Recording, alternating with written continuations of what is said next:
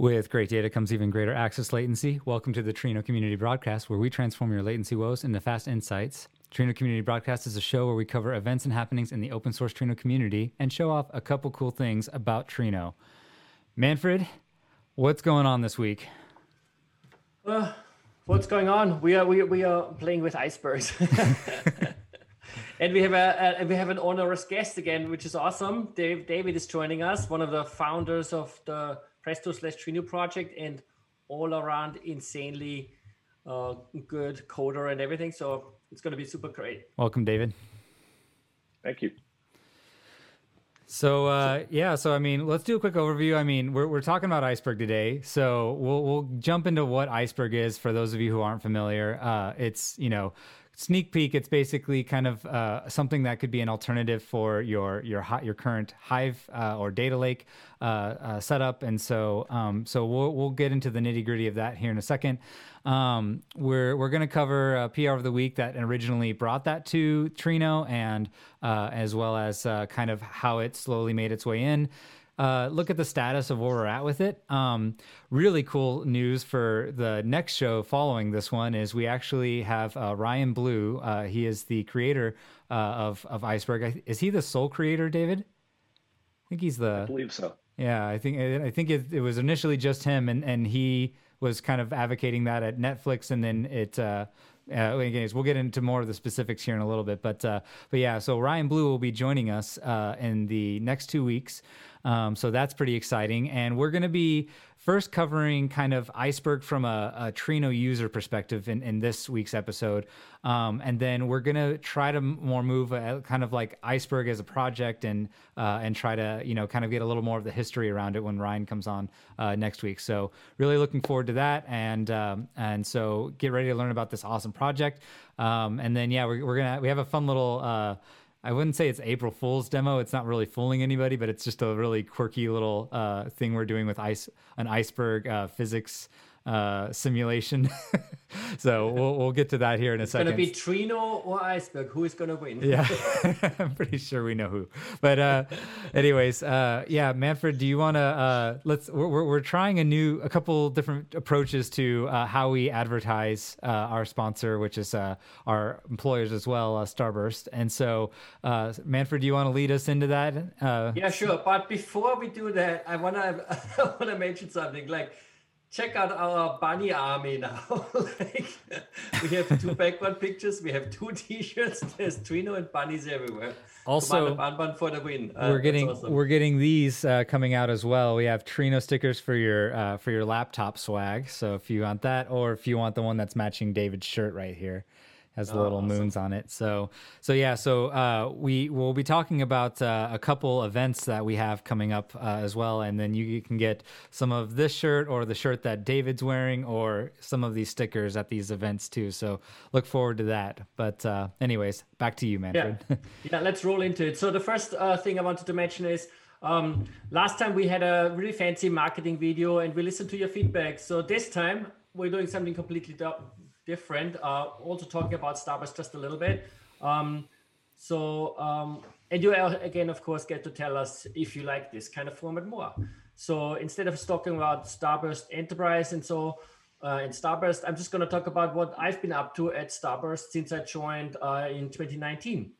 And that is, I started with learning a lot about Presto and Trino. I knew about it before already, but um, yeah, the the level that I'm at now is not comparable to where I was about like what two years ago. Mm-hmm. Um, and I ended up writing the Presto the definitive guide that I took over from Matt and Martine, and with the help of Dain, David, and all the other really cool people at Starburst that all like are very deeply involved and love Trino as a project. Uh, got that book out with O'Reilly. That was awesome, and that also got me started for hanging out on uh, on Slack, helping many, many Trino users, also on Stack Overflow. Um, and then one of the first initiatives around um, development was uh, a major rejig on how we build Starburst Enterprise. Um, very te- technical from like moving over from like a lot of Git cherry picking and Git commits moving around and stuff like that to a more of an extension mechanism. And that, of course, got me to learn a lot about how the Trino releases are working. So um, as you know, Starburst Enterprise is basically Trino on steroids, um, which includes it's it's a distribution that we make at Starburst. It has more connectors. It has deployment tools such as Kubernetes support, uh, auto scaling, Amazon CFT support. We even have a SaaS now that's coming up soon called Starburst Galaxy. Um, lots of security enhancements and so on. And so we support that very well. And of course, um, I write the documentation. So I'm writing a lot of the documentation for Starburst Enterprise, but also a lot of documentation for Trino itself, of course, since it's our core engine, right? So uh, the normal connectors that come with Trino um, and all that kind of stuff is written. So I learned the contribution process, working very closely with David, of course, on a lot of that documentation stuff, since he's like really the champ for that. And we now have a small team of writers, all of whom are working on Starburst documentation for Starburst Enterprise, but also client tools. So if you go to, for example, docs.starburst.io, you find we have this website of documentation that's on different personas, and you find tips such as like how to use um, dbeaver with Trino and with Starburst Enterprise. So that helps you as a Trino user just as much as if you're uh, a Starburst Enterprise user. And we have a lot of those kind of things happening. So it's it's a really really fun thing. I ended up actually, for example, also contributing the Trino support for dbeaver. So there's a lot of things we do. Um, generally helping the community a lot. Um, of course, I was also involved in the rename then last year, end of last year, early this year, where we renamed the broadcast and renamed the website and mm-hmm. figured out uh, the mascot and I've been working with awesome people like Brian as well, where we're doing a lot of cool work, including what we're doing today. So um, if you want to be part of that, of course, we're always hiring. And if you want to be our customers, we love our customers and we help you everywhere we can.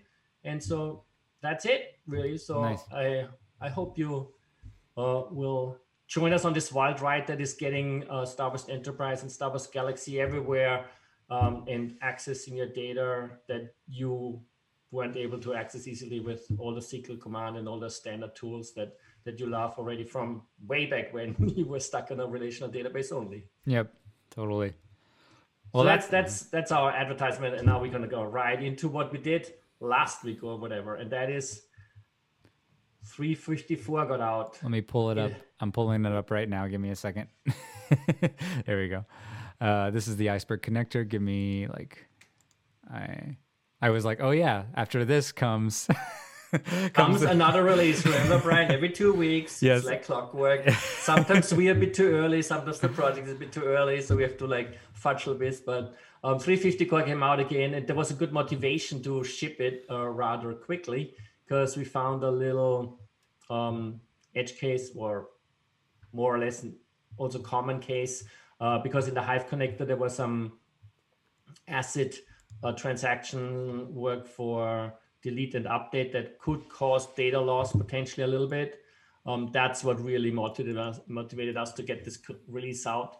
But of course, if you look at our developers, they're just like ripping into things all over the place. So there's lots of good things happening. So what did we ship? Martin's list was a short four items. Um, support for OAuth 2 in the CLI came. So there's this external uh, authentication flag that allows you to um, basically what happens is when you log in with like when you start the CLI, it will pop up a URL from which you do your OAuth 2 token, and then it gives and that token you then use in the CLI. And so you can uh, use the OAuth 2 that's typically browser based also in the CLI.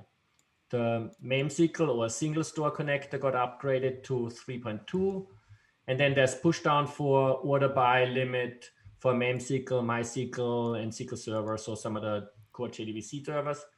And then the last one that Martin mentioned was um, time P, so the high precision time support in the SQL Server. Hmm that's what Martin mentioned. Only four. He's always very, very like modest.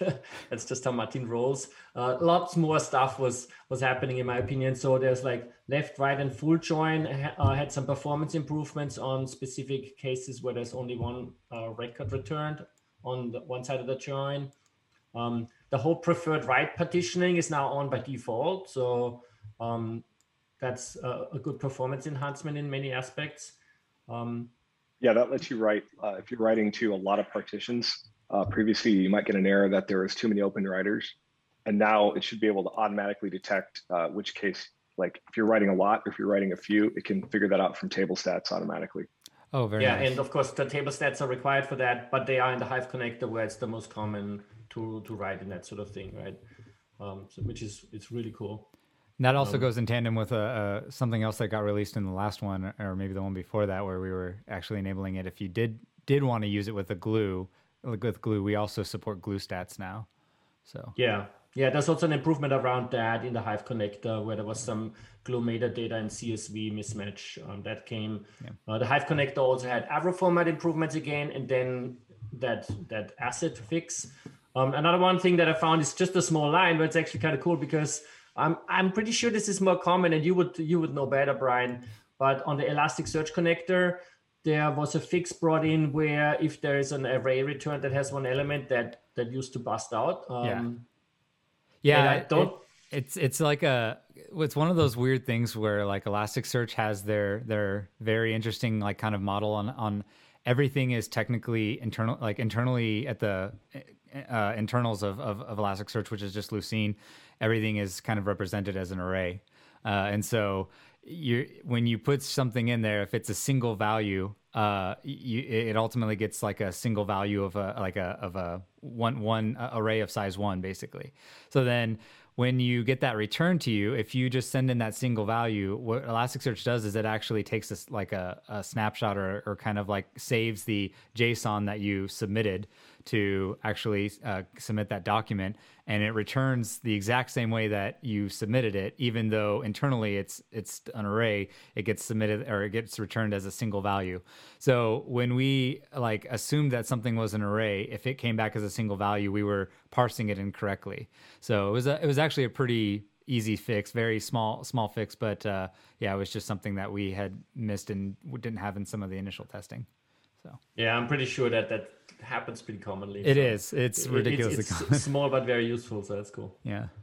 Um, Iceberg, of course, which we're going to talk about much more later, had uh, date and timestamp improvements, which is always useful. There's some uh, backward incompatible changes there, but um, since Iceberg is a migrate, like is uh, in, innovating very, very fast, that's kind of important to stay up to date with it anyway. Um, and then there are a bunch of fixes in uh, MySQL, PostgreSQL, Redshift, and SQL servers um, that are different for them. Uh, but then there's also one that is the a fix for the create schema uh, command usage. That's in all of them because there's like a base JDBC driver underneath, so all of them benefit from those improvements. Nice. That's what I've I found useful, and like you know, there's always more if you look in detail at the release notes. Awesome. I can explain. The, the iceberg change is kind of interesting. Uh, there was a previous bug in um, iceberg itself and how it would uh, calculate uh, partitions values incorrectly for timestamps before 1970, uh, which is because 1970 is a Unix epoch and that's um, zero. And so timestamps before that are negative. And uh, um, when you do division, it was going it was going the wrong way. yeah. And so they actually they fixed it um, and it made it backwards compatible so that new versions of Iceberg can read old versions of data. Um, but unfortunately, uh, if you write new, if you write data using the, the the fixed version, old versions won't might read it incorrectly. But most people don't use timestamps before 1970 anyway, so it's you're unlikely to hit it. But if you're if you upgrade Trino, um, upgrade Iceberg as well. If you're using like Spark or Hive with it. Yeah, I'm, I'm curious. Did, did we, when we are using uh, in Trino now, are we at 11 with that change? Yeah. On, on Iceberg? Okay. Yeah, because I know we were like on nine for a while, and then I guess this this called to us to make sure that we we had the the latest. So that's that's currently the latest version of Iceberg uh, that's that's out there right now. So that's pretty good. And I'm actually the one who found that bug in Iceberg because I had to re-implement the partitioning in Trino, so um, so it, it works efficiently in the Iceberg connector. And as I was writing test cases for it, I included test cases for those like 1965 kind of values, Yeah. and then I found this and ported it to the Iceberg project. Nice. And then Ryan Ryan uh, originally thought that there wasn't a good way to fix it, um, uh, but then he figured out that there was a, a clever way to do it, and it was actually easier to just fix it than to like update the spec to talk about these weird edge cases. So no, it's just fixed. So, so for things like that, you know, so we had th- this is something we're going to get into a lot more in the next uh, iceberg episode. But I, I do, you know, we, we are going to talk about this this spec that that iceberg has, and so this is kind of something that anybody, like hypothetically, if you wanted to re-implement iceberg in your own way, you know, uh, you which which we do, but but in in some ways, so if you wanted to like actually re-implement iceberg in your own way, like you would be able be able to look at the spec and be, and say, okay, we need to like make sure that we adhere to these guidelines whenever we are uh, developing our system.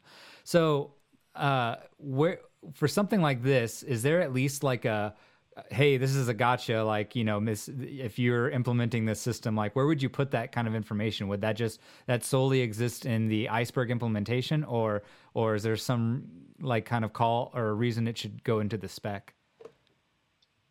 Uh, maybe something like that. You could have a note about how to implement it, or maybe like kind of a sample code about the, the proper way to implement mm. those those partitioning functions. Yes. Um, I actually learned about this from uh, Martine because when Martine did uh, precision timestamp support in Trino, mm.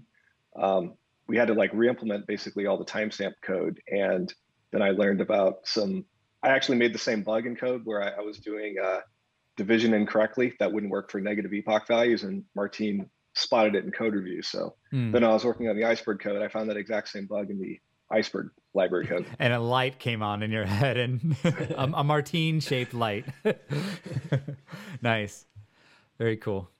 So anything else about 354 david that we should chat, chat about or should we should uh, brian dive into iceberg? I can't think of anything else. Awesome. Cool so, uh, so I wanted to first show off our cool. We're we're making basically getting into this pattern now, where we're just gonna be making probably anytime we cover a connector that we haven't covered on this show. Uh, we we've asked Ali to to make these cute little representations of Commander Bun Bun with uh, with some representation of our of our. Um, uh, basically our our uh, the, the, what the connector is. So in this case, iceberg. We have Commander Bun Bun in a little penguin suit hanging out on uh, Ice, Iceberg. And this just made me think of like March of the Penguins. So that's why this episode's title is Iceberg March of the Trinos. so um, we'll get into a little joke that uh, uh, Manfred and I realized about the shape of this iceberg later. But uh, and, and, we'll, and of course, include these on the show notes so you can play around with this stuff yourself. But before I do that, let's let's jump right into the concept of the week. So, uh, so we're talking about Apache Iceberg. Uh, it's it's a table format, and so uh, a lot of times when we we've had just confusion around table formats for the longest time even before take out iceberg out of this whole scenario like we get one of the most common questions and, and like one of the very first questions that i came to answer uh, when i became a developer advocate in the trino community was like there's so much confusion around like why, why we call the Hive connector the Hive connector because we don't actually use Hive on the back end. And so what we're actually the reason why we actually call the Hive connector what we call it is actually the fact that we're using the Hive table format, uh, or you know, or you can call it the Hive specification. But the most annoying part about the Hive specification is it's not really a specification. It's kind of an unsung or, or kind of un, unspoken agreement that has kind of existed only in code and maybe only in, you know, random uh, exchanges on on the forums of like Hortonworks or something like that, where you know you talk to the engineers that have implemented these things and and they they basically say, oh yeah, no no, this is how it actually works, and you're like, oh well, how would I have known that? Well, it's not written down anywhere. It's just you would have had to have seen the code or or have been in the you know in the design discussion or or randomly found the uh, the correct uh, pull request or uh, or issue that that related to that. In order for you to actually figure out that you know the high hive is particularly uh, uh, you know behaving this way. And i know david has a lot. I mean david do you do you have any experience like you know that you could kind of just you could probably have a million experiences actually just recalling this but like you know can you give a couple examples of just kind of the the pains that that using the hive model actually brings. Ooh, uh, well when we first started working on it we actually had to do like the whole hive connector was like reverse engineering hive. Like look at the metastore look at the files figure out like how it all works and like basically write a compatible implementation of it. Uh, and then it, it's actually and it's also a moving specification. Um, is like originally um, buckets and Hive they had to be a single file, and so like we we would detect that, and if you had you know multiple, if you didn't have the right number of files for the buckets, you'd error out. Hmm. And then later they added support for that, and then we had to go back, and then that was like news to us because it was just like some you know Jira that went into Hive, and then like a couple years later, people were complaining that their stuff didn't work, and we're like, well, what do you mean you can have multiple files per bucket? Yeah. Like, oh, okay. We'll go implement it now. Yeah. And then there was like transactions. Is that that was is that talking about transactions right there? Like you're talking about Delta oh, files, mean, or that was tra- transactions are are uh, e- even worse because like they basically completely changed the Hive model. They were like a bolt on to the Metastore that um, Hortonworks did. I mean, it, it's it's good. It solves like a, a real problem that people had, yeah. but it's super complicated. There's no specification for it really. It's not documented. Like that was also like tons of reverse engineering.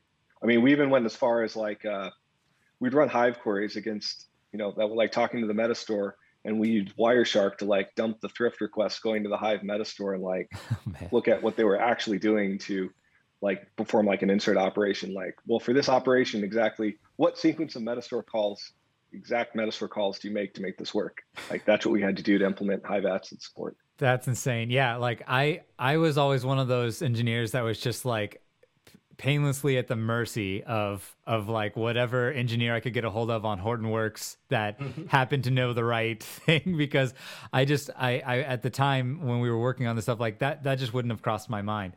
And so many engineers ran into this thing just constantly asking questions on on what you know and, and unanswered questions usually that that you'd see on these forums and uh, and sometimes, you know, you would you would be like, you'd see an answer, and you'd be like, "Why is this not working in mine?" Oh, I have this kind of particular like HTTP version where that was answering it for the Cloudera version, and so it's it, you had all sorts of weird issues like this. So yeah, it's it's a lot of a lot of pain, and and uh, that that engineers have, have had to kind of go through not having a, a spec like this. So that's a hint to what we're going to see with Iceberg here. But I want to keep going in and talking more specifics about like. Uh, you know, so so there's a hive table format. It has this unspoken kind of way that it works. And anybody who's implementing it or using it really has to kind of understand this to really actually be able to to use Hive at all.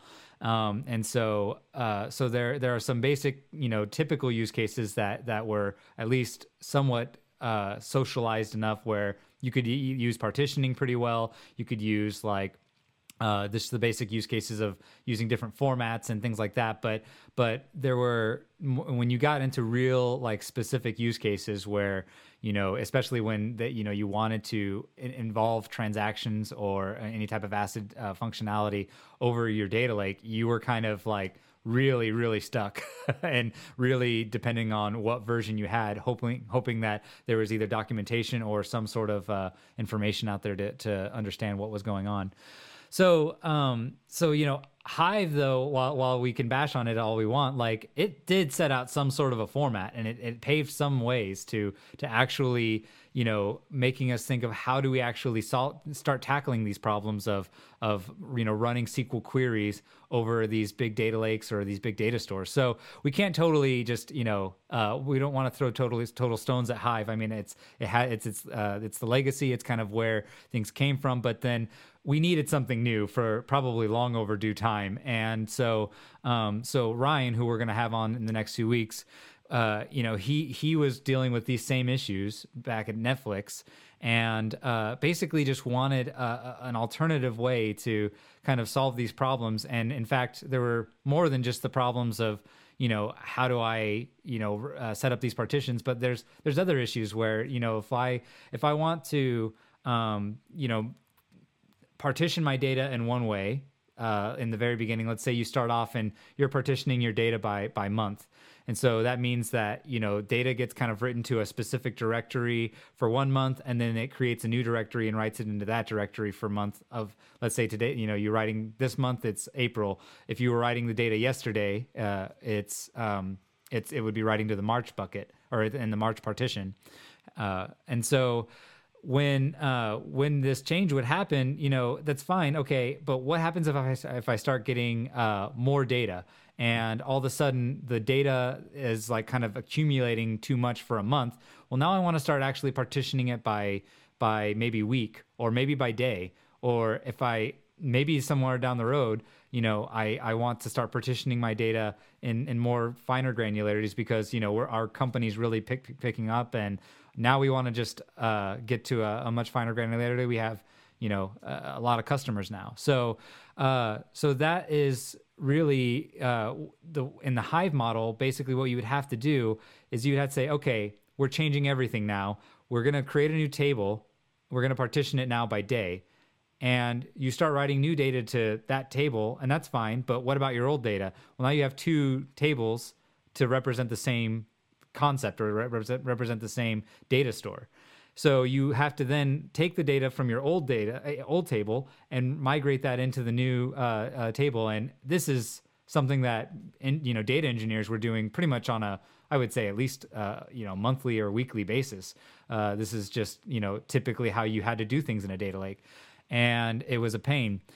Further than that, like you know, Hive has all of these uh, kind of Hive. Hive was built to run on a file system, and so Hive has a lot of uh, these needs to basically it, it, it, tracks everything at at a at a directory level. It doesn't track uh, files individually. So if you have like you know a partition and it's you know writing all the data for March, you probably have a lot of smaller files, uh, maybe orc files, just sitting inside that partition, and you're trying to read through them. And by the way, if a lot of this doesn't make sense, we have a episode. Uh, uh, I think is episode five, and I have it linked in the show notes. Um, you can go back to that episode to kind of learn more specifics about what we're talking about with this Hive partitioning stuff. Um, I'm just going to assume that you know it, so check that out if you if you if, none, if the stuff I'm talking about doesn't make sense. But um, anyways, the if you are writing and you have all these like files sitting inside this partition um, and you you know hive needs to basically find or find that that directory where all these are located and in order to find the actual files you need it needs to list all of those files and you could have hundreds thousands of orc files sitting in there depending on how your data's uh, your your data uh, uh, ingestion is set up and so uh, this could end up becoming quite a, an expensive operation. And depending on how many times you have to do it, it can happen quite frequently. So as you kind of start filling up with a lot of these files in your in your directories, Hive Hive querying ended up being pretty dang slow. And what's even worse is if you have like a really small amount of data that you actually need in there, you're you're running a relatively simple query, and yet you have to list all these files and do all these uh, extra things. It's just it's it's not performant at all. So, uh, so we we've kind of gone through like there are plenty of disadvantages. Uh, uh I'll I'll go over one last one. um, schema evolution. Uh, if you you know there there were mm, uh, in the old days of, of hive there just was no schema evolution you basically just had to write a new table in Hive 2.0 something or other, uh, and and so on. I think it was like early versions of Hive 2 2.x. They started kind of making it to where you can add columns pretty easily. Um, you I can't remember in what point they started allowing you to delete columns, but it was in this kind of like very odd like I can't remember what it was right now. Do, do you remember David like when when these things were in, introduced and like what what the exact thing like I think you could delete it but you had you so couldn't that, rename it. You couldn't use a column with the same name or something. So it actually depends on the file format. So okay. the original Hive formats were like text. Think of them like CSV. You just got columns, and yeah. so the only thing you could do was you could add new columns because yeah. if you move if you removed a column, well, like just think of it as like uh, you've got like your labels for your CSV columns, and you just like delete one of the labels, and that shifts the labels over. That's what moving a column would be. So now, like all, now your old data is all mixed up. Yep. So all you could ever do is like add columns to the end. You could never remove columns. Yeah. Uh, then formats like Orc and Parquet came out, which could do resolution by name. Yeah. So now you could uh, reorder the columns. You could um, add or remove them because all the resolution was by name instead of like by position. Right. Uh, but you could never rename a column because yeah. if you renamed it, you'd you'd either read the wrong data or you would just lose it. Yep. Totally. Yeah, so so they started at in, including that, especially when Orc was like really taking off as well. Like I think that was one of the big big drivers. Like Orc was initially made uh, within the Hive project and kind of spun out on onto its own uh, uh, project, and uh, but but at the same time, like that drove a lot of innovation for for Hive and how they were handling these specific types of issues. Uh, but yeah, as, as David mentioned, I remember rename was was always a problem, and you couldn't name something that you had previously, like let's say you named something, you know, Bob or something like that, some column Bob. You could never rename another column Bob, you know, and and so Bob was just if if unless you wanted to recreate a whole new table, like we said before, that would, that's always the fallback, you know. If you need to have that that table or that uh, that same table but with the name Bob, you need to just create a brand new table move all the data over again and then start back fresh. You know like that was the that was the catch all like solution to to doing anything any updates to your schema evolution. So as a final note like that that is uh and then this isn't even like the, the the finisher of, of all the things that that are getting fixed by the way but that is one of the other big like painful things that you had to always deal with uh, when dealing with hive tables. So Ryan was dealing with these problems in, in Netflix. And so, really excited to hear about the specific type of problems that he was facing when he was just like, you know what? I'm just gonna I'm gonna do something about this, you know, because it's like all these pains just kind of add up over time, and, and it's been long overdue that that we've had uh, some some team or, or, or somebody kind of step up to the plate, and I'm so happy that that uh, that that the folks that are working on this project are doing what they're doing, and and really uh, appreciative to to Ryan to um, setting this up. Because it's really exciting stuff that and solves so many problems across such a, a wide spectrum of, of engineers now that you know like data big data and data engineering is just a growing space. Data analytics is growing. And so this is only going to become more of a problem if somebody didn't you know make this uh, put the stake in the ground and say okay let's fix these these problems. So iceberg is the table format. And so uh, one one thing that they're very adamant about, like making sure that people don't get confused, is like it is not a a open source file format like Orc or Avro or Parquet. It's it's a it's an open table format, and so this gets into how the the stuff that David and I have been talking about in this last part is how do you manage, how do you um, actually uh, structure your data and structure the metadata around it so that I can run a SQL query and it's going to be fast. I can I can basically uh, have an evolving model of how I model the partitions on this data, how, how data is split up. I can model uh, the schema and update that that schema how I like as things move forward, and I don't have to basically do this whole crazy operation of create a brand new table when I need to add some field or rename some field or do something and I need to move it from you know A to B now and just do all this expensive operation for for practically nothing other than I need to I need to add a field you know or rename a field or something. So Iceberg is is a table format that is solving all these problems that we've we've enumerated and and more than just that. It, it adds a lot of really cool things like uh, the way that they've they set this up. So I have this visual here, and I'm going to try to articulate it as best I can in voice. so you basically have these manifest files. These manifest files uh, in, in this table format are kind of taking over what, what used to be in the Hive Metastore. So, and you know, previous times you would have all these this Hive Metastore data, and they it's just basically pointers to the directories that Hive needs to go look for to find your data. What these manifest files are doing is they are actually taking all the information about these different files and they hold all that information in, in, inside them. They're they're Avro files, by the way, if you're if you're curious to kind of uh, dig into them. So you you basically have this Avro file that holds all this metadata about the files that they're pointing to. So you get this big list of, of manifest files that are pointing to a, a list of files. By the way, manifest files point to multiple data files. Then you have uh, basically uh, one manifest that has multiple data files a, a, a, layer above it, you can say that uh, there are these other manifest files that are called manifest lists. And they basically point to a list of different manifests. So, so think about like you have a data file ABC, and that is one manifest file is pointing to that ABC data file. Um, and these are these are all you know a.org, b.org, c.org, or something like that. And then you have another manifest file that is pointing to x.org, y.org, z.org, and and there it's a whole separate uh, set of files. These could be these files could be anywhere, by the way. Like we we're not saying that these exist in, under the same directory. We're not saying they just they just exist somewhere in your in your file storage, and so uh, either file storage or, or, or file system, and so um, so so these you have these different manifests pointing to these different data files, and then you have a uh, a manifest list, which is just another manifest file that points to multiple manifest files. And the reason why you want this manifest list is occasionally you, uh, or basically what Iceberg wants to support here is they want to uh, be able to support a feature called snapshotting, where I can take a look at what my current data is, uh, and uh, I can basically say, hey, take a list of all the manifest files that I currently have in uh, in my in my system right now, and just make a list of those. And I'm gonna say this is snap this is a snapshot and I'm to call it snapshot 0. And so snapshot zero, zero points to a manifest list, and this is just a list of manifests that also point to a list of data files. And so I'm saying that this manifest list represents this snapshot at this point in time.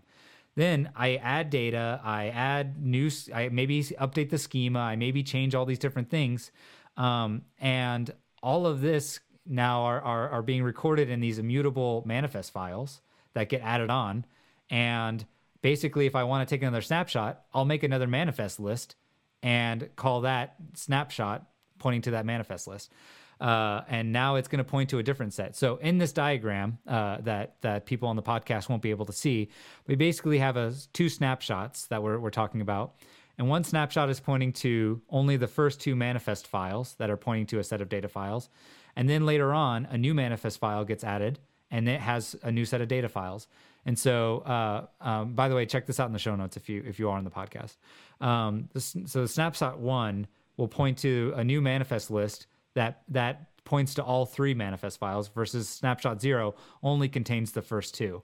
So this is where if you want to kind of look and uh, what your data or basically take a snapshot in time and see what your the state of your data was at that particular time, you can use the previous snapshots. And what's amazing is you can actually decide, hey, I didn't actually want to add that new data. That data was corrupt, or that data, we, we need to reprocess that data. So I can go back in, in time and basically do this thing called time traveling and now move back to an older version of of uh, of my data, and I could basically just reprocess the data all over again and get rid of that snapshot that I created at one point. So, um, so it's it's incredible what extra things, not even just that they're addressing these ability to do schema evolution and uh, and and and handle all of these crazy crazy uh, uh, like things like separating out. Uh, and this is another one I haven't talked about hidden partitioning. Um, we'll, we'll, talk about that here in a second, and I'll, I'll let David kind of run into that because I know he that's one of his favorite parts. So, um, but uh, but you know they they also just have this extra layer of of ability to kind of version your data. It's like almost like Git for you know Git for your your um your data lake, and it's it's just incredible. Um, on top of all this, you know, speaking of like kind of Git, sometimes you know when you think about data lakes, a, a lot of uh, requirements around data lakes are that you do have this ACID capability, the same way that Hive was adding that in. So, um, so this also does support, you know, this this um, this ACID transactionality that that uh, is, is much desired. So, uh, I'm gonna take a step back here now and kind of let David fill in anything or correct me on anything I may have gotten wrong in that little explanation because he's he's more of the expert on on iceberg. I'm still a noob. well, that was a great explanation. Um, so one thing this uh, lets you do, like you get ACID semantics for uh, like read and write queries. So you can have a query that's reading from snapshot zero. It might be a long running query because there's a lot of data. And then someone else comes along and they, they want to insert data. And the person reading the data with snapshot zero, uh, they will see a consistent view of the data. They won't see any of the partially inserted data that's being written by the new query.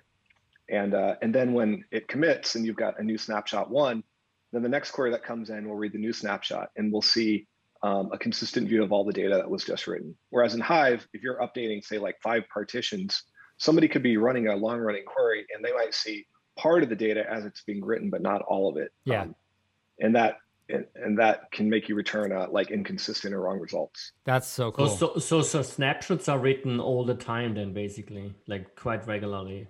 Mm yeah, every query that writes data um, creates a new snapshot. snapshot. Okay, well. I can't. You can also change that functionality, right? You can you can kind of tune how that works. I believe. I've seen a couple things about it, but probably not. So, so uh, like snapshots, um, you, you, you always write a new snapshot for uh, data that's being written. Like that's just like the fundamental um, transaction model in Iceberg. Uh, okay. But what you can tune is how long the old snapshots are kept around for. Because like if you don't do anything, all the old snapshots will live forever. So even though you're deleting data, it won't exist in the latest version of snapshot, but it still exists in the file system because the old snapshots are pointing to it. Right, right, right. And then you can run like uh, a compaction or a garbage collection process that will prune down or delete the old snapshots to, uh, and then allowing you to free up the physical space on on the file storage. Very cool. And and we we just go.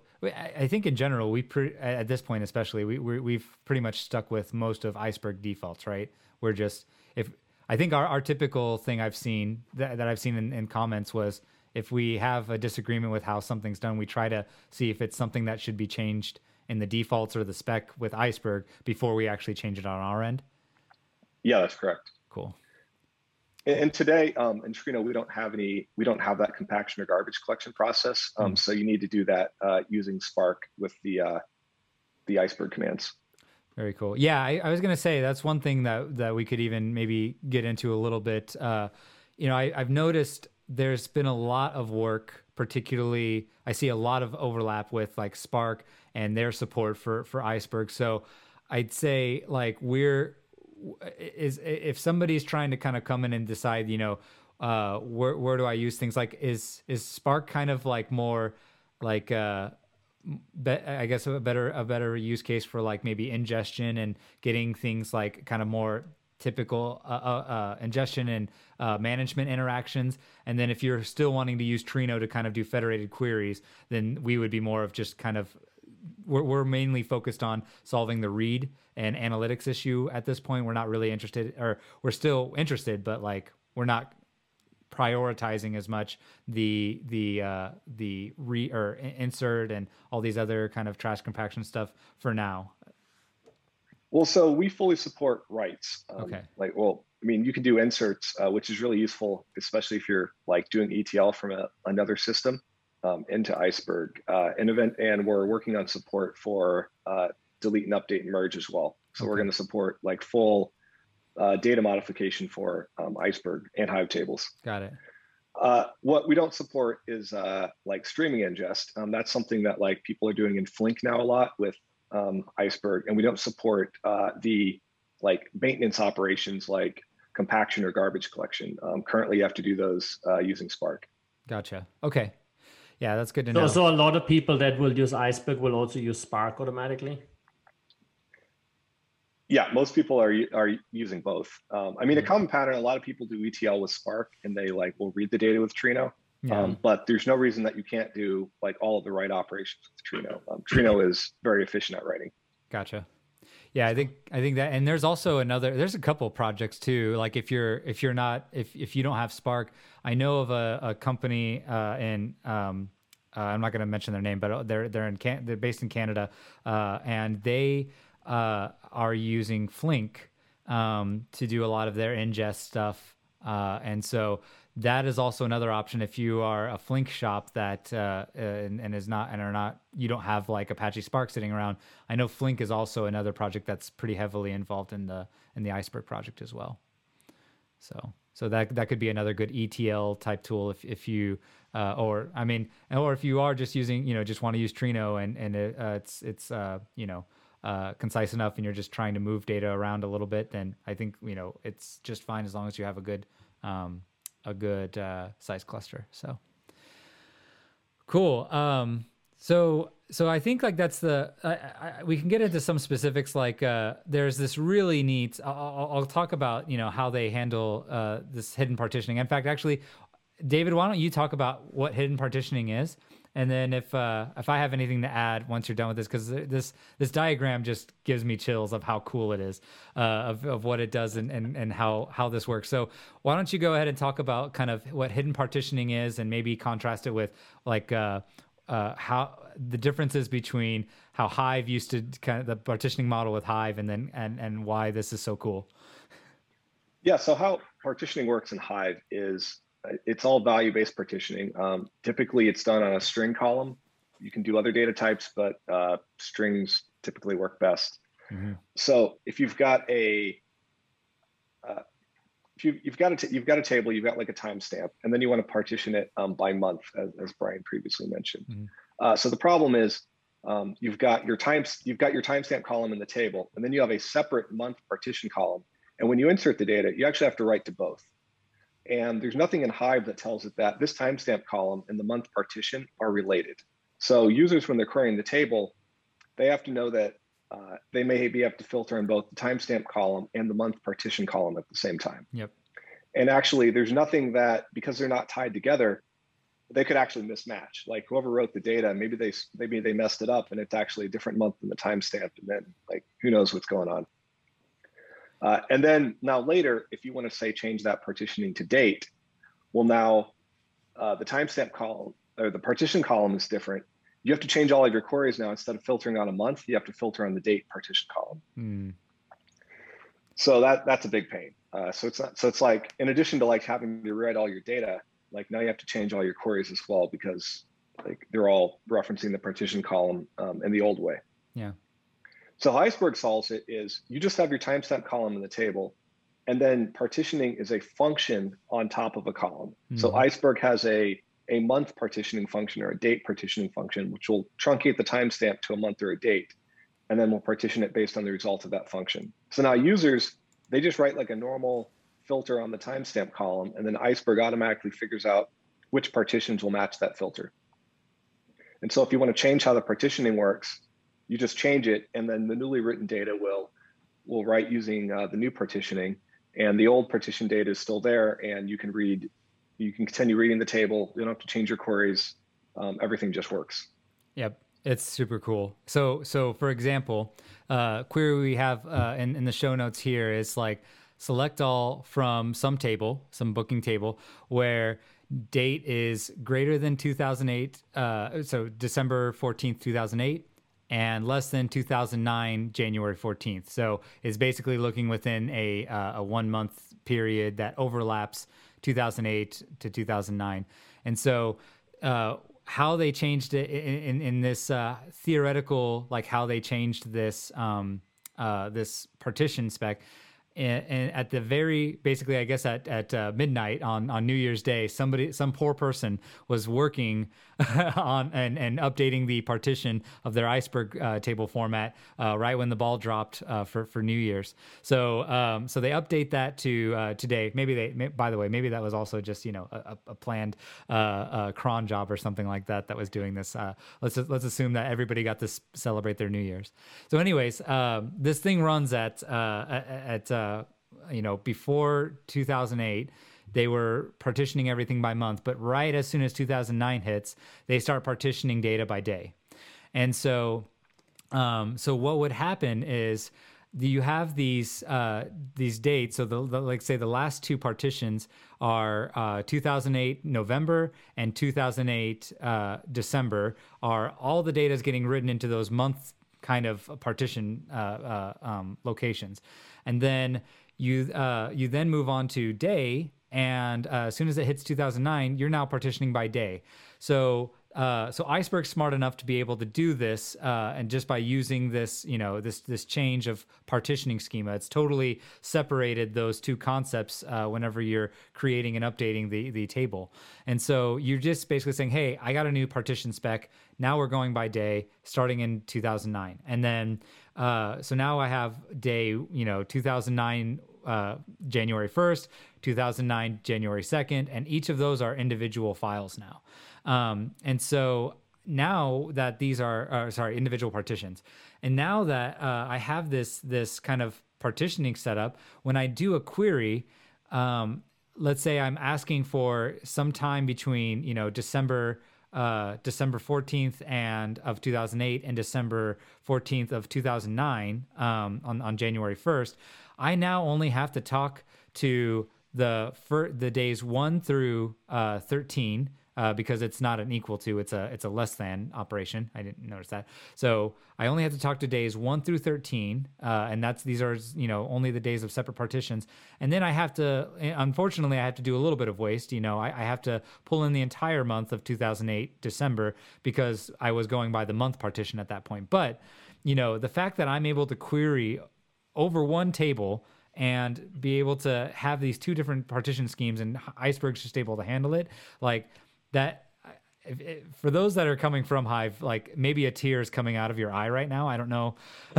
Like but but uh but for me it's just like it's so fantastic and and just takes care of so many problems that that you would have had to do. I mean this would have been you know maybe a, a, a couple days or weeks worth of work uh, to just get this thing migrated over, you know, and, and just take a random little bits of your time while you're migrating all this data. And rather rather than that, you you now just it works.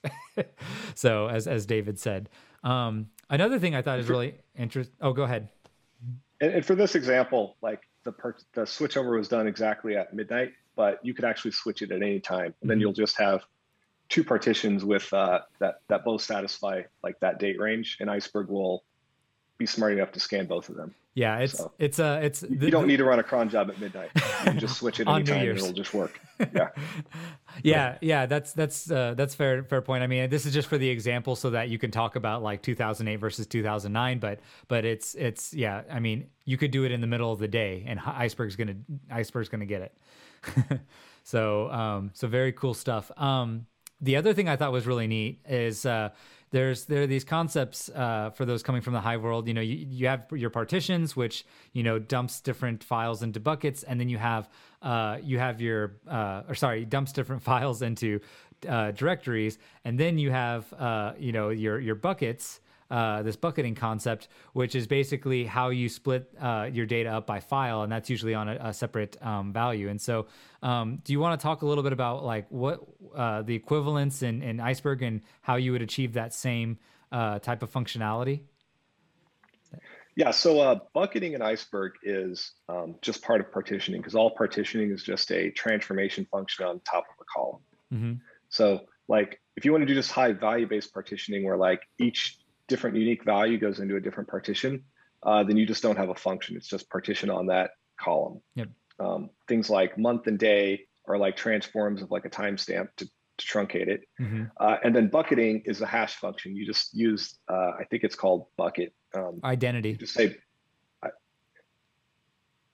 it, yeah, identity is a value-based partitioning. Um, for oh, bucketing, I think yeah. it's, I think it's the bucket function, and then you just say bucket on this column, and then this is how many buckets I want, and then it'll hash it and give you, you know, that many buckets. Yep. And then you can actually combine those uh, with, you can actually have multiple uh, partitioning columns or uh, partitioning uh, transforms um, mm. to get composites. So you could like bucket by, so you could like transform by day and bucket on one or more columns at the same time. Gotcha. Very cool.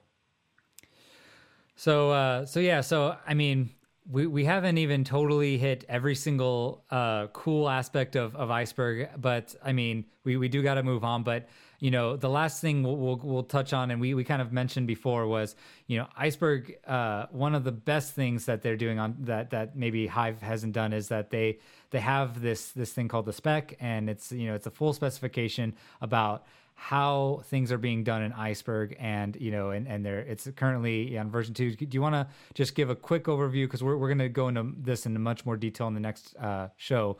But uh, do you want to just t- kind of touch over what the spec is, uh, kind of serving, and and why it's so great? Yeah. So uh, the spec tells you exactly um, like how the manifest files work, how the snapshot stuff works, um, how how um, all the schema stuff works, uh, how data is written into files, and then um, how you go from like the manifest files to how you find like which columns in the files on disk um, to read, and then like how all the partitioning works, like how exactly data types are represented. Um, like you should be able to read the iceberg specification and write a full implementation um, that can read all your iceberg data.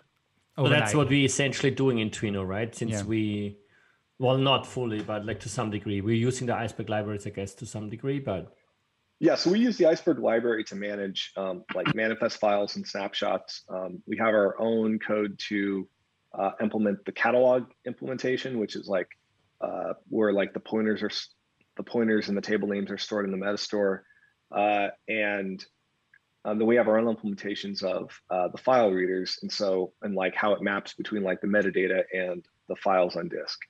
So um, related to stuff- the file readers, I have a question. Like before, Brian was saying that the metadata files they are Avro files.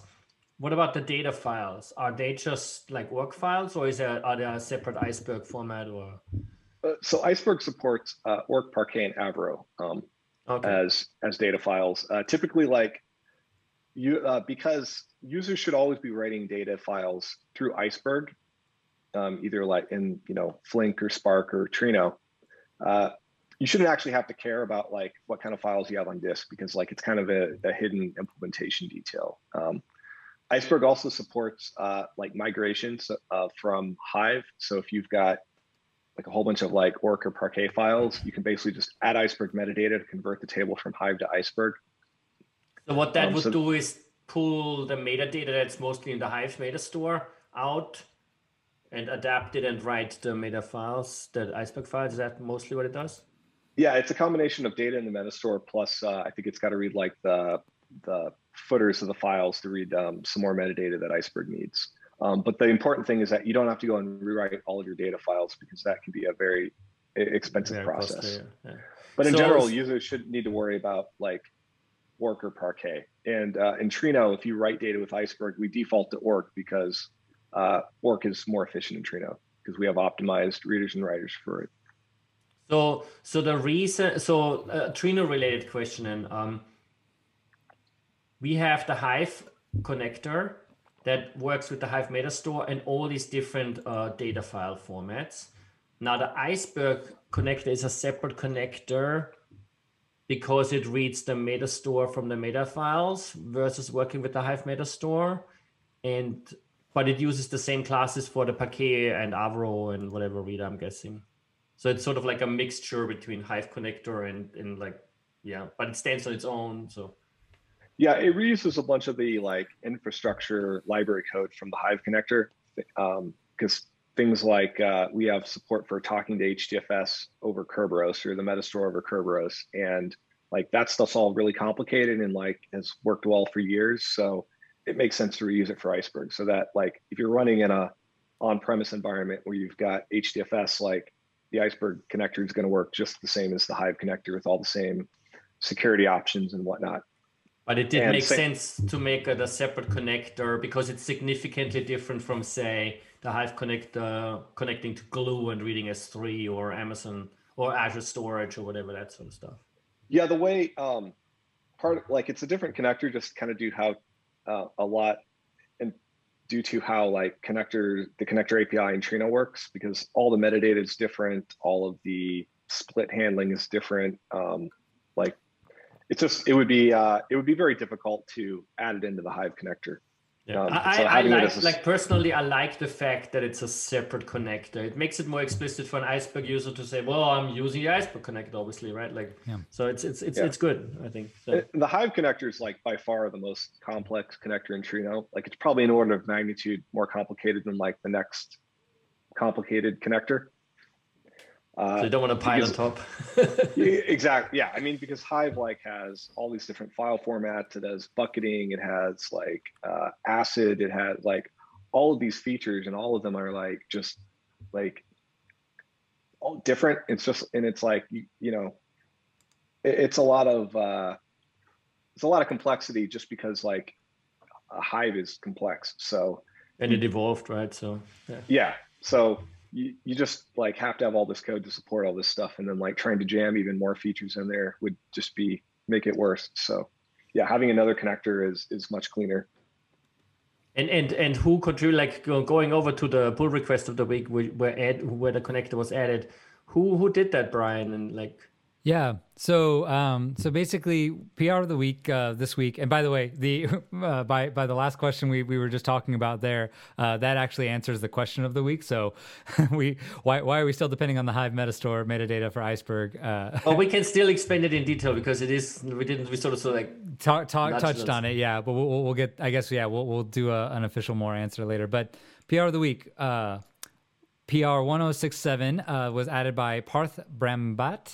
I'm hoping I did not butcher that. Brahmbhatt. Um, and uh, he is a senior software engineer at Netflix. Um, and basically, uh, he he did the initial uh, uh, iceberg. Um, uh, the initial iceberg PR here uh, was also reviewed by David, uh, and so um, yeah, I mean, what I'm actually kind of curious to know, like this got merged in, but then uh, there, were, so this was around like uh, release 318, which was uh, which was in August 26, 2019. And we didn't officially talk or like release officially or generally announce the um, the iceberg connector until I think 341. Is this yeah add iceberg connector? So uh, so was that just kind of like uh, we did a, a slow progression of adding the iceberg connector uh, to uh, to to um, to Trino? Is that basically the idea of what we were doing yeah, um, so uh, Parth wrote the original connector at Iceberg. Um, I worked with them, actually went to their office several times and like we did a bunch of whiteboard sessions about like mm. the internals of Iceberg. Um, it was a lot of fun. Uh, but it took a while to add like all the features and like all the tests so that we were confident in saying that like this is something you could use in production. Um, and uh, David Stryker joined uh, Starburst, I don't know, around like June of last year, and uh, that was the first project he worked on. Was like going and adding all of these features and tests to the Iceberg connector to make it uh, production ready. Nice. And so then, once we had that, you know, we said like we're confident that like this is something like you can go and use because the worst thing is that you know you release a connector and like people are using it to write their data and they're getting in like they're writing bad data. Yep. And then their users get incorrect results or they just lose data. Like yep. that's like pretty much the worst thing you can do. So you know, so the connector added... was there, people were using it, but like we weren't confident to say that like this thing is really solid. Yeah. So it was it was mainly there, I think, for just kind of iteration, made like you know, so that you weren't having this giant PR drag along like for for a whole year. I mean, it was a little over a year th- until we actually uh, to get to get the release uh, from the time that this got initially uh, merged in. So so yeah, I, I was just I, I, figured that was the case, but I just wanted to be very very clear like that was uh, that was where we're at. And I also notice uh, Ryan uh, is also very active in a lot of these iceberg code reviews. So that's that's pretty neat that you know, we got folks from Iceberg that are, are super uh, involved in uh, Iceberg. I think Ryan Rupp is also uh, a contributor now. He just became a contributor recently. I saw that. So yeah, and we actually have had um, a lot of contributions from um, other people on Iceberg as well. Uh, cool. And so, that, like that was another reason to get the initial version of the connector. And even though like it wasn't really production ready, is that we could have other people like work on it, try it out, yeah, send in patches. Have you, uh, have you, or anybody else from Trino community, as far as you know, uh, have we contributed anything back to Iceberg yet? Uh, I might have sent like a PR or two for minor things, but okay. Uh, well, I wish David I found the time, the time issue, right? Project. That's true. Yeah, we did find the time issue. that's one. That's definitely cool. Yeah. So I guess we we have uh, based on like things that we run into, we've we've probably contributed back at least you know at least complaints. so very cool. Um, all right. So, uh, so yeah. So, thank you very much, Parth, uh, for for that work as well as you, David. Uh, now, now we get the the background that you guys were were hanging out at. Was it at Netflix or was it at uh, oh, your office or or your? It was your at house? Netflix. Oh, okay. Cool. Um. So yeah. Back when you could go to people's offices. back back in the old. Days. We will get back there. Don't worry. One day. Mask and vaccine. Off you go. So I tried to get a demo pulled together for this with snapshots and all this other cool stuff. I have a basic little demo that I want to run through, uh, and it kind of conveys one of the issues uh, that we that we saw. And um, basically, uh, if you want to run this and kind of get a little um, iceberg uh, playground for yourself. Uh, you can clone this repository that I'll have in the show notes. It's a Trino getting started repository that I'm, I'm working on. And so you just got to clone that, go to uh, iceberg, Trino, iceberg MinIO. Um, and you basically can pull up this Docker uh, Docker Compose uh, file, and it will pull up four little containers. Uh, one's going to be MinIO, um, one's going to be um, Trino and then just a Trino coordinator by itself. And then you're gonna we're I have a locally running uh, Hive Metastore that is backed by uh, MariaDB. So um, so basically, what I want to convey here is uh, um, the other the other project that is underneath here. So this is my here, let me just minimize all this. This is my Trino getting started um, uh, repository clone down. And if you go into Iceberg, there's two uh, little sub uh, projects. It's the Trino Iceberg MinIO uh, segment that um, or, or, or directory that has the Docker Compose stuff, and you can pull that up there. Um, and then the uh, another one called Iceberg Java. And so one of the things I thought would be cool, like is you know when when when you're learning about technologies like Iceberg, it's I thought it'd be cool to have a little playground where you can kind of uh, toy around with um, you know writing and kind of using the the Java API that Iceberg uh, exposes, so that you can kind of just get a small little gist of or view into the world of uh, of of what uh, what we're implementing full scale at uh, in the Iceberg connector, uh, and it just gets a, it's a good learning tool I think to to understand this stuff. So they have some examples uh, that I pulled off of the Iceberg website uh, that they showcase. If you go to the Iceberg website too, if you want to check these out yourself, uh, go to API and then go to Java API intro.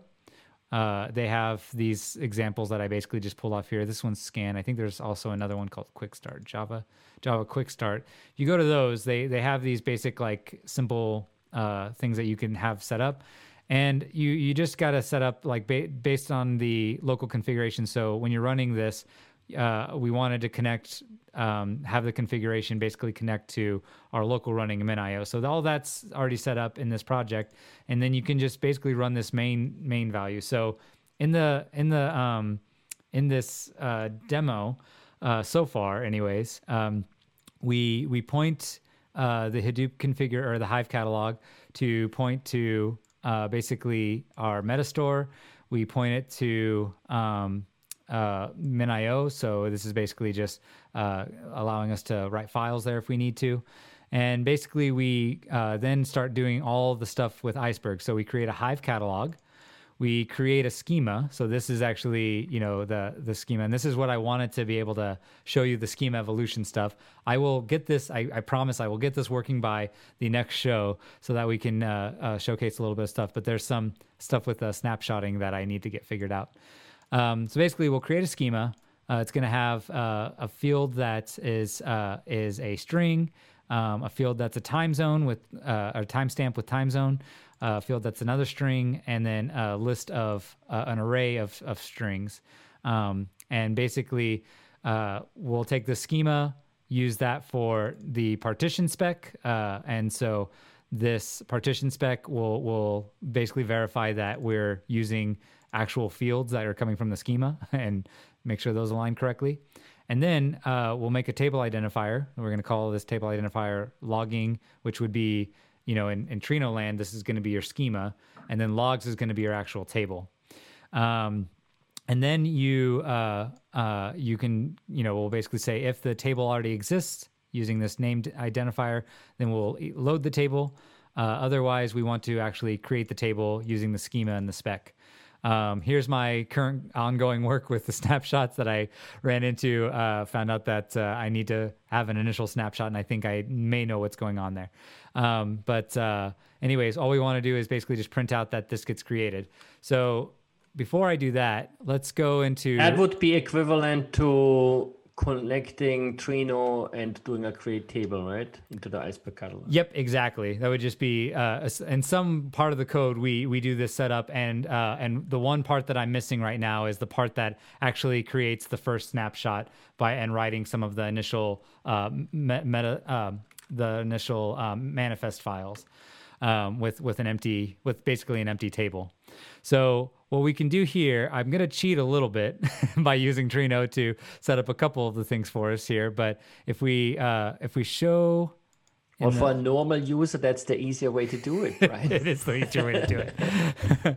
so, uh, so let's go ahead and uh, do a refresh. So we have this iceberg uh, set up here, and oh, I did not delete this. No, my my uh, let me.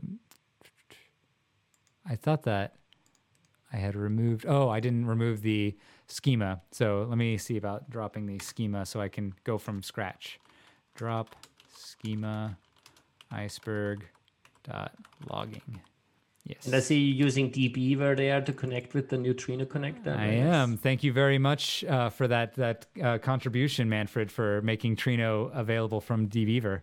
yeah, we're getting more other tools happening as well. I think recently someone reached out. SQLpad is supporting it. Of course, Apache Superset is supporting it. Yep, we did that. Lots of other tools are are working on it as well. I looked into Metabase, but it's a bit of a taller climb there, diving into Clojure and stuff like that. So so we've we'll see how we get there. We've now removed uh, all this information from here, and also in our Metastore.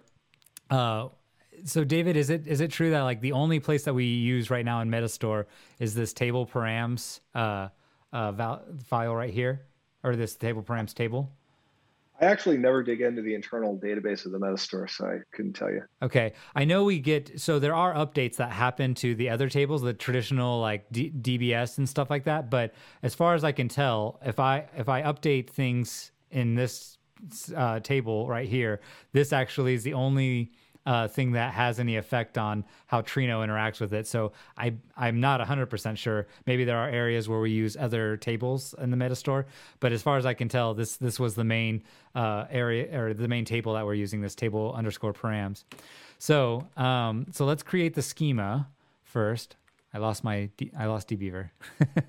um, let's create the schema first. So this is going to basically uh, under iceberg. Um, and by the way, this uh, I have this catalog by default here because I pointed the where did I point the iceberg to? I thought it was in this configuration somewhere, but maybe it's not in this configuration. There's uh, I think oh no, it is underneath the schema. So I have to specify the bucket first, and then I have to specify the actual location where I'm going to be storing schema. So I could actually uh, forego putting this logging DB as the as a schema location, but for now I'm just going to keep it, create schema, and that should create either at least the table. Yeah, there we go, logging DB, but nothing inside of it yet. So now we're going to go and uh, simply create. Now that the schema is created and that location's created, we can now run this, uh, run this main main uh, uh setup here, and it's going to basically look for um, a a schema called logging, and then it's going to write a table to that. So let's go ahead and run that. And hopefully nothing breaks. So we should see this little table info thing pop up. Cool. So uh, in this table, we basically have the name, which is Hive logging logs, uh, and then the schema uh, for that, and the uh, location is under iceberg logging DB logs. And then uh, the partition spec is also saved here. And all of this information is uh, something that gets pulled back from, from the manifest. So this was, to be very clear, done in the Java API, not in Trino. So, um, so now we have this uh, location called logs. We have this metadata uh, section, and we have this metadata.json. So um, we could pull it down, but uh, we're kind of running low on time. So uh, we'll inspect those on the when I get the full flesh demo next time. Um, so so yeah. So basically, uh, now that we've created this, we should hypothetically be able to read this uh, from Trino. So let's go ahead and do this select all from, or actually, let's first just verify. Uh, show the tables uh, under iceberg.logging. And it's really strange. Now we don't see this logs uh, table show up. And if I run select all from logging logs, I get a, I say, I get a uh, re- response saying no value is present um, at this location. So that's strange. Um, or if I actually, maybe it wasn't that. I think that's a whole separate issue that has to do with the snapshot thing. So I get this create table, but yet I don't see it showing up in, in show tables. So the um, the issue here was actually um, a bug. Here, let me. What am I looking for? looking for this link uh, at the bottom of our show notes. So this link here, this uh, issue here, that's getting solved. So when a ta- when a iceberg table is uh, uh, basically getting omitted whenever you do show tables, uh, and that's due to uh, a very particular way that they're storing this table type in Iceberg. And I'm not sure if this uh, affects anything else, but this was one of those strange things. I was like, wow, it's really strange that this isn't showing up. So if we refresh now um, this table params value, the values have been written here, and you have this table type uh, with all caps iceberg. And so uh, in this PR that we've had, uh, PR 1592, uh, this is uh, being um, uh, currently looked at a whole bunch of stuff by uh, Jingwan Li Lin, and I think he where's he from? He is I can't remember if he's from Netflix or if he's from another. He's from. Uh, he w- he was at LinkedIn and he's now at Apple. Oh, cool. So um, so yeah, so he's taking a look into this, and uh, it's basically uh, some something that hasn't been quite documented. And again, this is where like you know these technical specifications probably don't uh, necessarily belong in the spec but it's kind of like one of those things that you know if it's how it's implemented it needs to be some at least shown somewhere that this is how it's done in and uh, using the java api for for iceberg. But it basically writes uh, from spark or from flink or from uh, any or from the java api they'll write this table type entry as all caps and the default entry uh, is actually not in all caps; it's in lowercase. And so uh, Trino has uh, basically u- utilized that lowercase uh, setup without doing a, a two uppercase. So, um, oh, unfortunately, this is not currently working. Uh, I'm thinking this was done before we did the rebrand, so that link is broken. But uh, but yeah, basically we are we're utilizing. Um, I think this one should work, though. This is to Iceberg. So there they have yeah right here. So they they they call this two uppercase, uh, whereas we don't do that. We just use the regular default value type that is uh, supported in Iceberg. So uh, so that's something that I think is a very easy fix, but uh, it's just a PR that we're looking into and make sure it has no other adverse side effects. So the way to fix this, for now, uh, if if you're if you're come across this, you make this lowercase, and then you you just uh, submit that. So um, let's there's a way to run this. Uh, or here we go, save.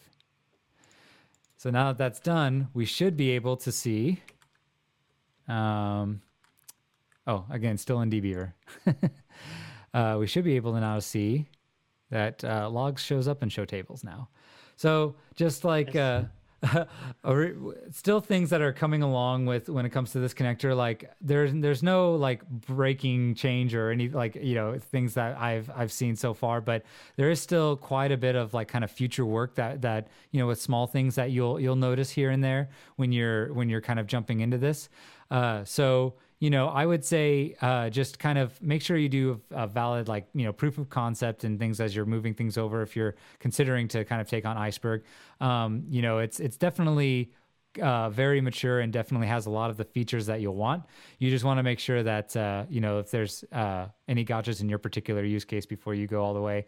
And there's also an issue I wanted to point out. One last issue is issue one three two four, which is also um, uh, handled by uh, Jingwan, and it's uh, a to do for the iceberg connector. So a lot of these checked off, but there's still a couple that aren't, and, and things that uh, you may want to be aware of that uh, are are still in the works. But um, definitely really cool stuff. So.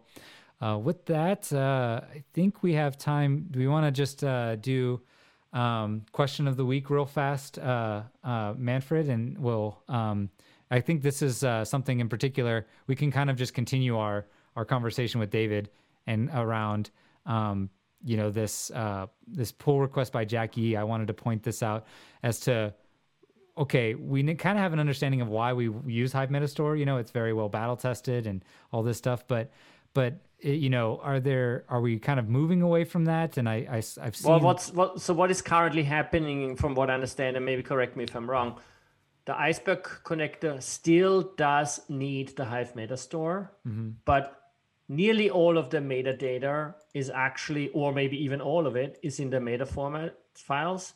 And in the ice in the Hive Metastore, there's only a little pointer over to the locations, and that's it. Is that kind of correct? Yeah, that's correct. So the only thing that it that you get from the iceberg, it, sorry, the only thing that iceberg gets from the metastore is the list of table names and the pointer to the location of the metadata file or the the, the manifest list file, Yep. or maybe call it the snapshot file. Mhm. Uh, so there's actually um, alternate implementations of um, Iceberg calls that the catalog service or the catalog store. Uh, Oh, okay. the Iceberg project itself has a bunch of different implementations, like you can imagine, like just store them in like a MySQL database or you know, something like that. Um, and uh, that PR is about basically making that pluggable in Trino so that we can support different catalog backends. But the main reason that we um, started off with Metastore support is people already have a Hive Metastore. They already have Hive tables in there, and they want to do a slow, like they want to do an incremental migration from Hive to Iceberg, and so it makes sense to keep all the like to continue using the Metastore to store your uh, your your Iceberg table list. But if you were starting off on just using Iceberg, you didn't have Hive, um, you you wouldn't want to bother with the Hive Metastore. You'd want something simpler, and that's what that PR is going to solve. So in the future, there could be something where you don't even need a database, maybe, and don't have to futz around with running yet another server that runs some database. Yeah, Iceberg actually has an implementation that uses uh, the file system itself, um, but I believe that only works on like HDFS because it requires some uh, like atomic Mhm. semantics that don't exist on cloud storage file Mm. systems like S3. Got it. Okay. So we'd probably want to do maybe more of the something that just actually stores into some pluggable database or data store. Yep. Cool. All right. Um, well, uh, that's pretty much all I had. I mean, did you have anything else you wanted to add, uh, David, before we we hop off? Well, we're not hopping off, Brian. We have to do the tipping. Oh, We promised that. Sorry, but we promised that. Yes, that's right. Okay. Well, you know, we're gonna go on just just a second longer. So, okay. So this was submitted to us by Ali, and and she does like such incredible artistic work. But uh, you know, when uh, when I, I and I had no idea about this, but like when I saw this, I was just like, great, this is perfect. You know, like uh, cute, cute little bunny on an on an iceberg. What could go wrong? Um, I found out uh, through a couple of the uh, nerds here at Starburst, uh, including Manfred and, and as well as his Uh, uh, Barton. Barton. Uh, his, Barton brought us this simulator, so props for finding that. It's Yes. awesome. So this comes from like a tweet from uh, I guess uh, a, a super iceberg nerd, uh, real iceberg nerd, um, not not an Apache iceberg nerd, um, and she basically talks about how uh, icebergs are commonly misrepresented in scientific literature uh, and and misdrawn or basically mis mis. Uh, uh, drawn in, in uh, all these just not just scientific but as well as like artistic uh, type of uh, feats so a lot of times they'll show kind of what we did here where uh, uh, with uh, with commander bun bun where he's just sitting on uh, on top of this very So, so and we, we go we're gonna do a little competition now. So Yeah. Brian is gonna attempt to draw the iceberg, iceberg, um, iceberg, and see how it floats. Yeah. And then he's gonna draw the Trino iceberg and see if the bunny keeps floating or not. So So, let's- show, show, show the iceberg logo maybe. iceberg logo yeah let's go uh, there so if we go to i think front page yeah here we go so it's it's uh, kind of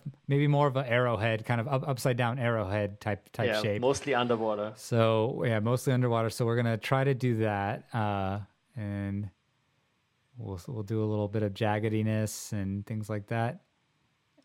And uh, that you know that's pretty much what you'd expect, right? It's kind of uh, sitting there floating and Flo- floats pretty good. So the iceberg, the iceberg dudes know what they're doing with their with the iceberg. I think it looks like. let's go ahead and, and just pick. You know, you could picture uh, a little Commander Bun Bun Penguin on top of there. So we'll try to do the same one. This one's more of like, uh, I guess like a, a cone head, as the best way I could describe it, type shape. So let's see what happens. So you know, we have this kind of structure, and Commander Bun Bun's just sitting there on the top. Oh He's no. good. He's good. He's He's good. good. He's good. He's good. He's still still okay, but oh, Oh, I Okay. think that water is getting kind of cold. Yeah. I think he's falling in. So, uh, I don't know. Is so Commander Bun Bun could technically have walked around with as slow as this one's going. I mean, just keep walking up and run. Yeah. I guess he's a fast bunny, but He's I, also I a have to give props to the iceberg team. I think their iceberg is a bit better than ours. I mean, uh, this one practically flipped all the way over. So, so anyways, uh, yeah. Unfortunately, our our iceberg is uh, is is a little off par here in terms of its scientific accuracy. But I think for the the purpose of it being this cute little bunny wearing a penguin suit, it it, it I guess maybe suits it. that's why he's wearing the penguin suit. He Yeah. just jump in, right? yeah, yeah, exactly. Keeps him warm. Uh, so, uh, okay, one last thing I needed to talk about before we hopped off is we have uh, some new meetup groups that we have set up. Uh, we've had actually a couple local meetup groups that have been around for a while, but they happened uh, or they were opened up uh, a, a, short while right before COVID hit. So we really haven't been using them. Um, so so we have uh, now opened up these virtual meetup groups, um, and we will link them in the show notes. Uh, and we have our inaugural, uh, since the rebrand, uh, our inaugural uh, America's Trino meetup, as well as um, the other virtual meetups are are in uh, all separated by time zone. We have locations in EMEA. We have locations in um, and, uh, and and APAC as well in Asia Pacific. So we I basically wanted to have these to kind of uh, start us out during this this time where we're not able to meet face to face and give uh, uh, an ability for people who really just don't have the ability to uh, be online all the time for us to kind of start putting out uh, different events that are virtual in nature and and uh, kind of be a meeting point for a community basically a sub community outside of just our Slack community where you can meet based on time zone region and we can actually you know do these meetups for you so so we have Americas, we have APAC. Uh, if you if you want to look at it's meetup.com, uh, Trino dash Americas um, forward slash Trino dash Americas. Uh, EMEA, you just take Americas off Trino dash EMEA, which is you know all of Europe and kind of uh, some por- portion of Russia and uh, some portion of uh, uh, uh, in, in, Africa as well. And then you take off uh, the uh, the last one, which is APAC, and this one's going to be kind of India, China, and and uh, and, and we're all doing we're, we're doing these uh, events for each one of these time zones. Um, the in this particular case, in the inaugural meetup, we're we're doing uh, kind of EMEA and APAC using the same uh, uh, the same meetup, but so it'll be a little early for EMEA, it'll be a little late for APAC, but it's it's going to be a very uh, doable time, and so. Uh, so I wanted to tell you guys about this uh, coming up. It's going to be April 21st. Uh, if you're in the Americas, it's going to be 5:30 p.m. your time. If you're in uh, EMEA, it's going to be 3 p.m. your time. And then if you are in APAC uh, time zone, it's going to be 3 3 p.m. and this is, by the way, in in Indian Standard Time. Um, so and the EMEA one was. GMT plus it's, it's uh, C-E-S-T, Central European Summertime, I think is what that one. time, I think. Oh, yeah, it could, should be standard time as well. So, so, uh, anyways, go go sign up. Uh, check out this these things. It's all going to be on April uh, twenty first. Uh, Martine, Dave, David, and Eric are going to be joining us and uh, basically giving us an update on on Trino. Uh, not, not like you don't get enough updates from us, but but they'll be doing a much better job at giving updates. and um, and then we're going to have a hangout afterwards. We're also got a couple really neat things. we're going to be trying to give out some of these cool shirts that David and I are wearing, um, as well as uh, some other swag with uh, these uh, fun little uh, stickers. So look forward to that, and uh, and then we also have a couple cool announcements coming that uh, that way, which I'm not sure if we're going to announce before then or not, but right now we're going to keep it under wraps. So look forward to that, and and please come join our our virtual meetups for now, and you know hopefully at some point when we do get to do face to face, we'll be able to utilize our our other meetup groups. So, uh, Mar- Manfred, do you have anything outside of that uh, before we? The explosion. Whoop. No, uh, I think it was uh, was excellent. Thanks, David, for joining us. Uh, anything you wanted to mention? Nope. Cool. Cool. Well, two weeks time. Release 355 maybe out by then. We'll see. for sure. All right, and uh, thanks everyone for joining. And music for the show is provided by Mega Man 6 gameplay album by Krzysztof Slowikowski. Have a good one, everyone.